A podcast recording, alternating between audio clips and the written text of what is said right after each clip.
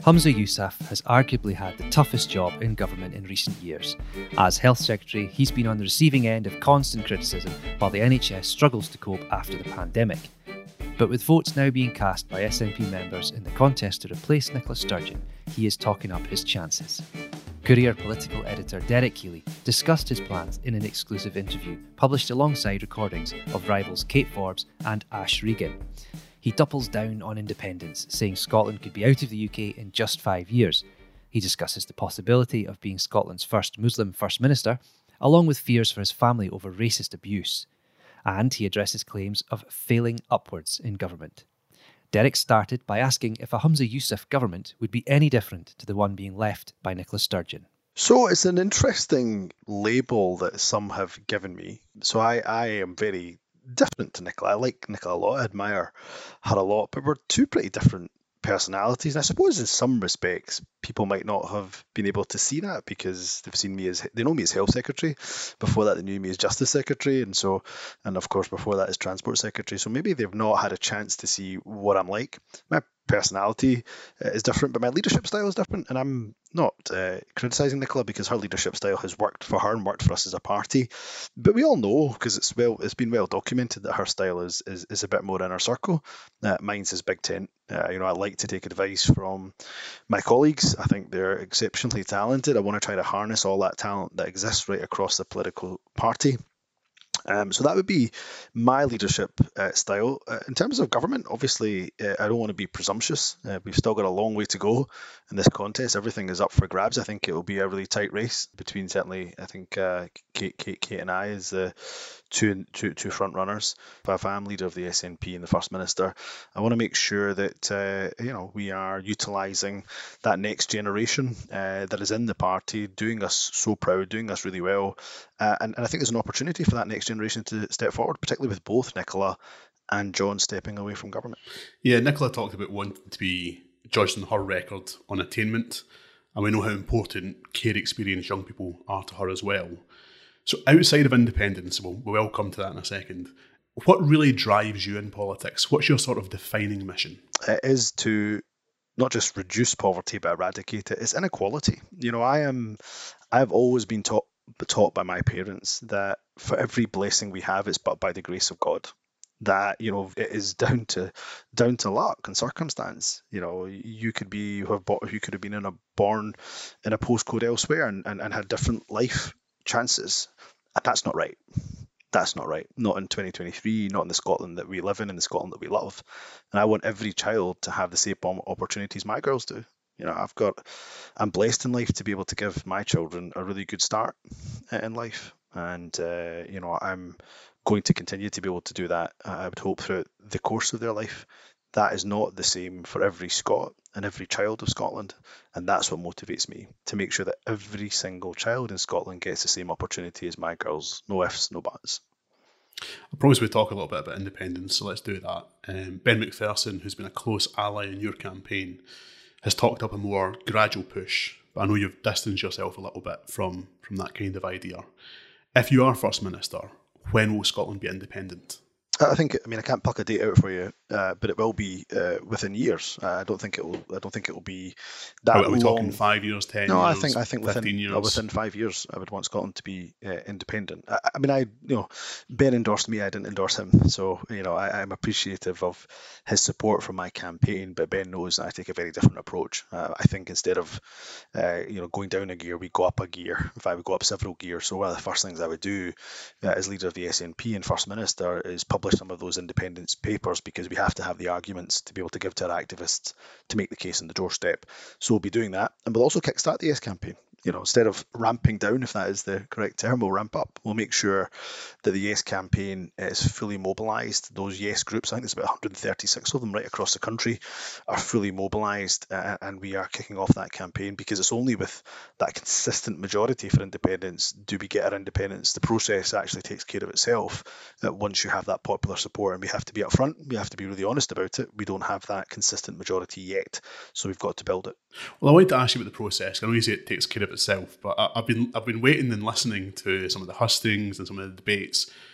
waiting to hear a really clear outline of how you deal with the problem of having a U K government that doesn't seem to want to to engage with the conversation.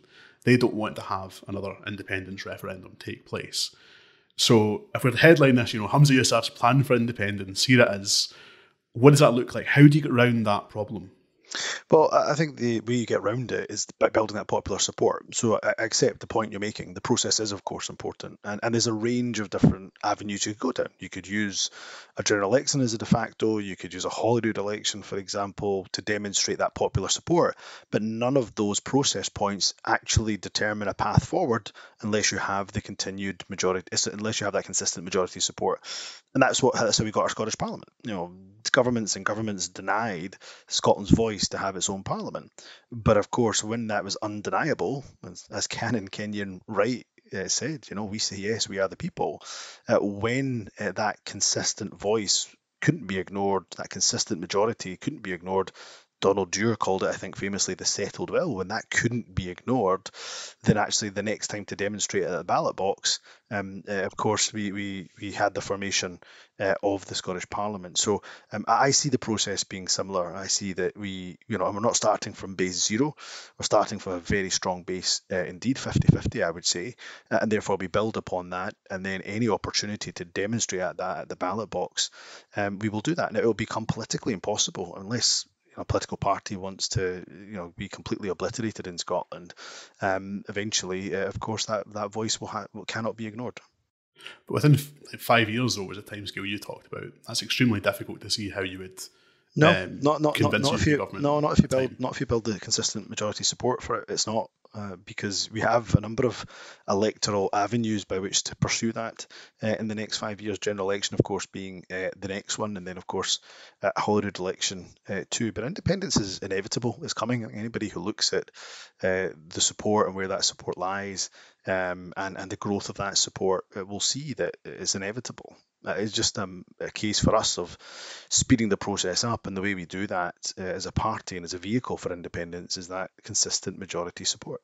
So for you, then, it's not a, you know, a de facto referendum wouldn't be the right way to go. I wouldn't. I, I, I wouldn't take. I wouldn't take it off the table. I think what I've said is, is that I'm not wedded to it. Nicola Sturgeon, uh, understandably so, said it was her preferred model. I think we just have a discussion about whether or not that is the preferred model. I think it's right. I mean, one of the reasons the special conference was postponed uh, was because it was. I don't think it was right for for Nicola as the outgoing leader to to necessarily state a preference. And we know the weight of leadership uh, in these decisions. I think it was right that we stepped back from that, allow the membership to have that discussion, and ultimately leadership should take forward the collective mandate of our membership. I would imagine that any person kind of vying to be the next S N P First Minister would dream of being the one to deliver independence. Mm. You know, a big statue somewhere, no doubt, a few years down the line. Have you uh, have you had any of those daydreams? Well, I don't dream of statues, uh, I have to say, but uh, yeah, of course, of course I do. And uh, you know, I, I, I have dreamt of independence for a long, long time, and uh, I would I would want to be the First Minister that delivers independence for Scotland. Our people deserve nothing less. I'm talking to you from one of the yes cities, of course, Dundee, uh, arguably the yes city, some will suggest, given how high it pulled during the independence referendum campaign. I think the people of Scotland are ready for independence, and I want to be the one who delivers it. You know, speaking of making history, you've been a, a history maker already at Parliament in a number of ways. First South Asian, then Muslim Cabinet Minister in the Scottish Government. Uh, you'd also be the first Muslim First Minister, and I can only imagine, you know, what that would mean for uh, Muslim people, young and old, right across Scotland. What would it mean for you and your family?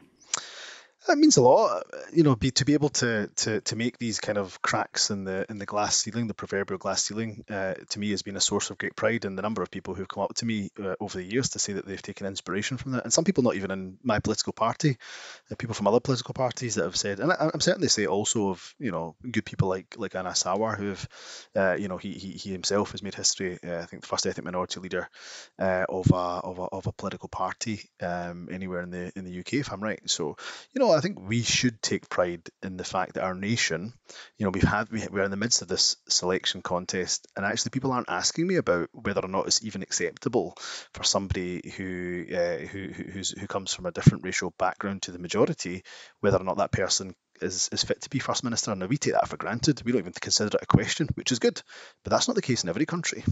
Um, you know, there are many countries, I'm afraid, out there where your race, if it was not, if it is not the majority race, uh, then that that that that just r- r- rules you out of contention uh, for a job. Uh, certainly, uh, certainly, you wouldn't get the popular support Uh, for, for, for that role. So I'm really proud of us as a country and nation. That's not to say racism doesn't exist. Trust me, I know uh, how much, uh, how, how, how um, you know, unfortunately, how often uh, people of colour have to deal uh, with racism and Islamophobia in my case. Um, but we should take some pride. So I hope it does send a signal. For my family, you know, I'll be honest, it's it's exciting, but also in one sense terrifying for the family, because life completely changes if you are uh, the First Minister of Scotland. And uh, I think you know this, Derek, because you and I have spoken before. You know, I'm a really hands-on dad. Um, and, you know, uh, we've got to make sure, uh, I say this, we as a family unit, that if I am in that position, then, you know, there's got to be boundaries there, so I don't completely miss my children growing up. Well, I, th- I think that, I know that was a big concern for you as well, um, when you were considering whether or not to run. Was, was that was that a really tough choice? Um, having to consider all that? It was, and the trouble is you don't get long to think about it. Yeah. So Nicola Sturgeon resigns on the Wednesday. To be frank, if you're going to do this, and anybody you know who, who's involved in politics knows this, if you're going to do it, you've really got to be the first out the traps to launch your campaign, and you know so you've got days to really think about it. And uh, ultimately, uh, for me, um, those few days were spent talking to my family, not just my wife and and, and uh, certainly my older daughter, who's thirteen, who understands these things uh, better, but my, my parents, my sisters, uh, their partners, uh, and really spent most of that time, because the desire was there to do it. You know, I've been ten and a half years in government. You know, I've I've believed what I've, I've got what it takes to try to bring something positive to the role of First Minister. So, so the desire was there, but the the the factor that was perhaps pulling me away from doing it was just the impact it would have in my family. So my wife has made it very clear to me, and she's right to do so, that she said, you know, she often says to me, you know what my expectations of you are in terms of your role as a husband and as a father. So um, she is right to to remind me of that expectation. And, and while I will do the job relentlessly as I do uh, Health Secretary, I ensure there are boundaries there.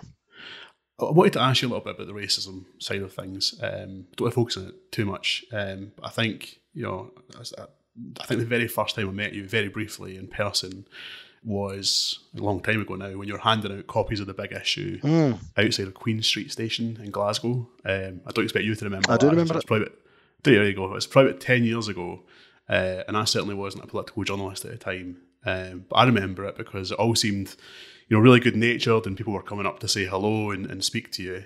Um, but then that evening, you know, just a few hours later, I saw a video going a little bit viral online of a guy who came up to you and said some really horrible, kind of racist stuff to you. And it stuck with me because of how quickly that tone seemed to change, but also because how well you handled the situation um, on camera as well. Um, it very clearly wasn't the first time that you'd had to deal with that kind of thing. Um, and I know there have been incidents recently where you've had to speak to the police since becoming, uh, since announcing your intention to become First Minister. How concerned are you about some of that kind of stuff? You know, I'd imagine it would be quite worrying, um, you know, having a young family, not knowing fully what that reaction is going to be like. It's concerning. I mean, it's one of those issues we talked about again as a family when we kind of hunkered down for a few days. Um, and, and I worry probably more so about my my kind of teenage uh, stepdaughter. And, uh, you know, she is now at that age where she's a bit more aware of what's going on in the world. Uh, you know, and she takes, she goes to, to, to local school, she walks to the bus, takes the bus Uh, to school in the morning, and you know I've had had a conversation with her, which is really, to me, I shouldn't really be having to have with my child, but I've had to have that conversation about, this is what you look out for. If you feel unsafe, this is what you do, this is who you call, you know, and and, and anything suspicious or what you worry about, you come to me and tell me, and I'll, you know, if necessary, approach the police or the, the appropriate authorities. And it just doesn't feel like a conversation you should be having with your thirteen-year-old mm. daughter. And, of course, life then completely changes if I'm successful in under un, un, under two weeks. But, look, I've been living with racism and, and bigotry of some sort my entire life. And the sad fact and the sad reality, Derek, is even if I'm First Minister, unfortunately for many people, they will see the colour of my skin first. and they will make a judgment based on the colour of my skin. It will be the first thing they do. Some will do it unconsciously, um, but some will do it very consciously. And it doesn't matter what position a person of colour gets to, even if it's the top job in Scotland, there will be some people who sadly will judge me on the colour of my skin, and I will have to deal with that, and I've dealt with it, trust me, and uh, I'm not having a pop at the, the media. Uh, media play an important role, but even in some sections of the media, it is clear uh, as day that there is structural racism and Islamophobia uh, through the coverage that I've had over over the years. I don't doubt that. And that's not everybody, I certainly, and I don't include you uh, or, or, or, or, or the paper that you work for in that regard. Um, but uh, structural racism and Islamophobia is something I'm going to be dealing with, I'm afraid, my entire life, because whether I like it or not, Uh, I am a minority in this country, uh, and it will always, I'm afraid, be thus. Yeah, just, just for our listeners who may not be aware, um, one of the incidents you've spoken about publicly recently was when you're out walking on Broughty Ferry Beach with your three-year-old daughter. It's just hard to imagine what could possibly go through somebody's mind where they think that's a time to approach somebody in any kind of way. Um, how often is that kind of thing happening? Is that is that a fairly frequent thing? Or? No, no, not often in truth. And, and and I'm pleased that it's not often. It's very rare, actually. Most of the abuse comes online. And um, but, it, but but yeah, you know, it's just, I, I'm, I'm like you, I'm just astonished that people can see me out with my kids and my family and think that's the time to, to, to decide to Uh, abuse or, or or you know um racially abuse me, but even just actually give abuse. I mean, I've been out before with family and people have approached me about the health service, and I don't mind because people will want to talk to me about the health service, but then it kind of tips over sometimes into into uh, a bit more abusive, and I'm with my family and I'm not sure what motivates people to to necessarily do that. So it's again it's a it's a concern, but you know, you got to put your when you put yourself up for these roles, you you you think about these things, you do what you can to protect your family as best you possibly can. But unfortunately, the reality is for my children too that they will have to, from a very young age, uh, learn how to deal with racism and Islamophobia. They will, they will just have to. Uh, the first racism that I encountered was when I was in, gosh, was it primary two or three now? I forget, but it was it was it was that kind of age uh, that I had to deal with my first racism. And of course, my my, my fellow pupil who who who uh, was racist to me at the time. Of course, that was learned behaviour from probably a parent or a family member. It wasn't. Uh, it didn't come from a, a seven-year-old uh, inherently. So I'm afraid. Uh, That is the reality. Yeah, hopefully we're having kind of role models and, and senior positions in government and senior positions in life um, helps to tackle that a little bit um, I hope so. Going forward. So I think that's hopefully why it's important. I would have a kind of quick fire round with you on policy. All right, uh, good. And some kind of good issues. Well, policy, locally, see the quick fire stuff on policy. I find it's even easier. See when people ask me quick fire questions about what was the last Netflix program I watched or my favourite joke. Honestly, the brain freezes. So yeah, let's do quick fire on policy. What's, well, what's your favourite joke first of all? So my brother-in-law actually phoned me a couple of days ago, and I thought he was phoning me to let me know, you know, kind of Humza, you're doing great in the campaign, keep going. But he literally phoned me, he also lives in Dundee, literally phoned me to just say, Humza, what do you prefer, little cute babies or matta babies? I said, what's a matta baby? And he said, what's oh. a matter with you, baby?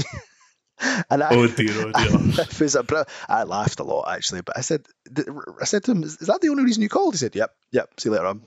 So that, that's, that, a, that's a classic brother joke. That's, that's that is a classic brother-in-law joke. So yeah, I've, I've taken yeah. that joke, uh, but uh, yeah, that is one of my favourite jokes at the moment. Excellent. How do you follow that with policy? But here we go. Go for it. Um, so the A ninety-six and A nine Julian. If you're First Minister, when will those be delivered? So I couldn't give a time frame. It would be disingenuous of me to pretend otherwise, but I can tell you that I'm committed to what, what would you, what would be our target? You know, uh, what would you nice try. Doesn't matter how many times you ask the question or in different ways. But look, I'll, I'll, I'm committed to dueling the A nine, and indeed uh, we're committed as a party to dueling the A ninety-six, particularly the Inverness to Nairn plus Nairn bypass. The difference with the A ninety-six, of course, is that the other, uh, the rest of the route is going through those options appraisals. Now, I, I'm expecting that options appraisal, the next stage of that, to, to come forward this summer. So it would be one of the first things the new First Minister would have to deal with and make a decision on. A nine, that is a, a cast iron uh, commitment that we need to push forward with. But it is important we do that with the responsibility of the public finances. I hope people understand that, because you know we cannot pay through the nose for a project because we'd rightly be questioned about our responsibility to public finances. And I hope that people, uh, particularly who live around Perth and, and Inverness and, and, and use that route, uh, will understand that. But they also want to see action Um, so, so I'm committed to, to trying to make progress in that as quickly as possible. Um, Kate Forbes has pledged immediate action if she becomes First Minister to help deliver a direct ferry link from the south to Europe. Will, will you do the same? Will you make that pledge? So I absolutely looked at this when I was Transport Minister. Unfortunately, you know, the feasibility in terms of the cost didn't work out, but I would love to have a ferry link to, to Europe. Um, so I would certainly be up for looking at that uh, uh, uh, route. So, uh, but, it, but essentially, it's ultimately uh, going to depend on whether it's commercially viable uh, or not, and if we can make it commercially viable, and if we can help within our state aid rules to make it commercially viable, help, for example, with subsidy, something I'm definitely up for. You've had strong backing um, from your S N P colleagues in Dundee. How are you planning to reward them for that loyalty? A clean sweep, right, from Dundee, I think. Yep. Um, and and pretty good from, from Angus, and a lot of uh, support from Perthshire as well.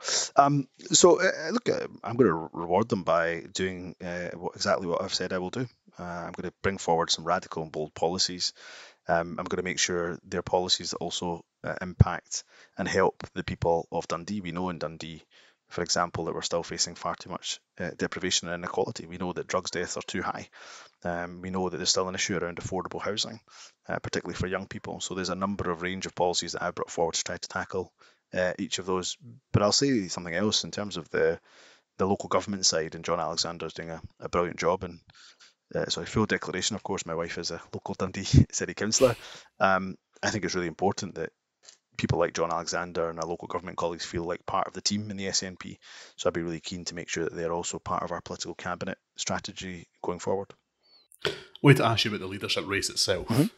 I bet you couldn't believe your luck when you saw some of the uh, views being shared by Kate Forbes at early stages of the, of the of the race. But according to the polls, you are still trailing behind her, and that's despite having uh, the backing of some of those big figures you just described. Um, some people have called it the sort of so-called Sturgeon wing of the party, um, getting right behind you. Wh- why do you think that is? Why do you think you are still trailing in those polls? I think the whole party is the Sturgeon wing of the party, to be frank. I mean, she is, you know, I don't, I've not met a member yet who doesn't think she's she's done an exceptional job, uh, or indeed John Swinney. So, I mean, of course, the polls, there's two things I would say about the polls. First of all, if you dig into the detail of the S N P support, and of course, as S N P members who will uh, pick the next leader of the S N P, uh, I've increased my support, and I think my nearest rival, uh, Kate, has dropped her support by about twenty-five points. I was seeing yesterday, by my significant drop, pretty much a collapse actually, in amongst the S N P support. So that tells us that, you know, for those who are our base who are going to support us, and we are the dominant political force in Scotland, I'm I'm I'm leading by by quite some distance. In terms of the public, two things I'll say about the public. One, I think it would be fair to say, Derek, I've probably got the toughest job in government at the toughest time. And I don't doubt that that is one reason why the public can feel some frustration towards the health service. I understand why, because there's still challenges there. And ergo, the person who's the health secretary will, will receive some of that uh, challenge back to them. But if you look at the last three weeks, when I first launched my campaign just over three weeks ago, I've now managed to quadruple support amongst the public. And that, to me, tells me that the more people see of me, the more they hear what my vision is for a progressive, socially just Scotland, then the more that they are coming on board with the vision that I have. So if I can do that within three weeks, you know, think about what I could do within three months. Well, Kate Forbes says that you have failed in all of your major posts in government. Um, we've seen repeated calls for your resignation in recent months as well. Um, opposition parties say you're trying to fail upwards. I'm sure you've seen that criticism. Um, what would you say to members of the public who will have seen that as well, and, and maybe concerned about your record in government? Well, the opposition uh, will always, of course, attack uh, the government. That's their job and that's their prerogative. So they, they, they will absolutely always do that. It seems to me they're pretty feared. And I have to say, particularly Labour, uh, given that uh, I'm uh, uh, unashamedly progressive, and they're worried that if I, of course, lead the S N P and continue to build on that progressive agenda, uh, any thought of a Labour resurgence disappears. So I can understand particularly why Labour Uh, are concerned, and let's be honest, the Conservatives now are a busted flush, and particularly under Douglas Ross, who's um, I think I'm right in saying the most unpopular elected politician in the country by quite some distance.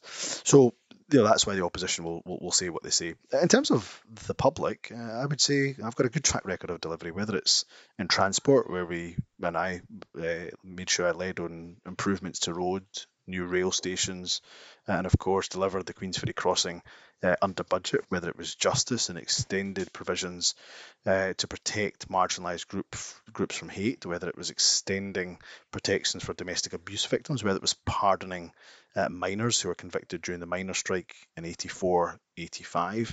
And then as Health Secretary, yep, there's challenges. I'll be the first to admit, you and I have spoken on many occasions about some of those challenges, and I hope people realise and they know that those challenges have been greatly exacerbated by a global pandemic. But there's also been successes, whether it's the COVID booster rollout, the fastest in the U K, the fact we haven't lost a single day in the N H S to strike action, very different to the rest of the U K, and we're beginning to see waiting lists reduce for the longest waits in our N H S. So look, I've got a track record that's seen me being re-elected, you know, just you know, twenty twenty-one, not not long ago, with an increased majority. The final question, um, I don't know if you've seen the, the series House of Cards. Uh, yes. But when he when he finally gets into the Oval Office, he kind of, you know, dum dum does that iconic knock on the desk. If you are our next First Minister and you finally get into that big office, I know it's a bit smaller than the one in the White House. Slightly. And you sit down at the desk, what's the first thing you're going to do?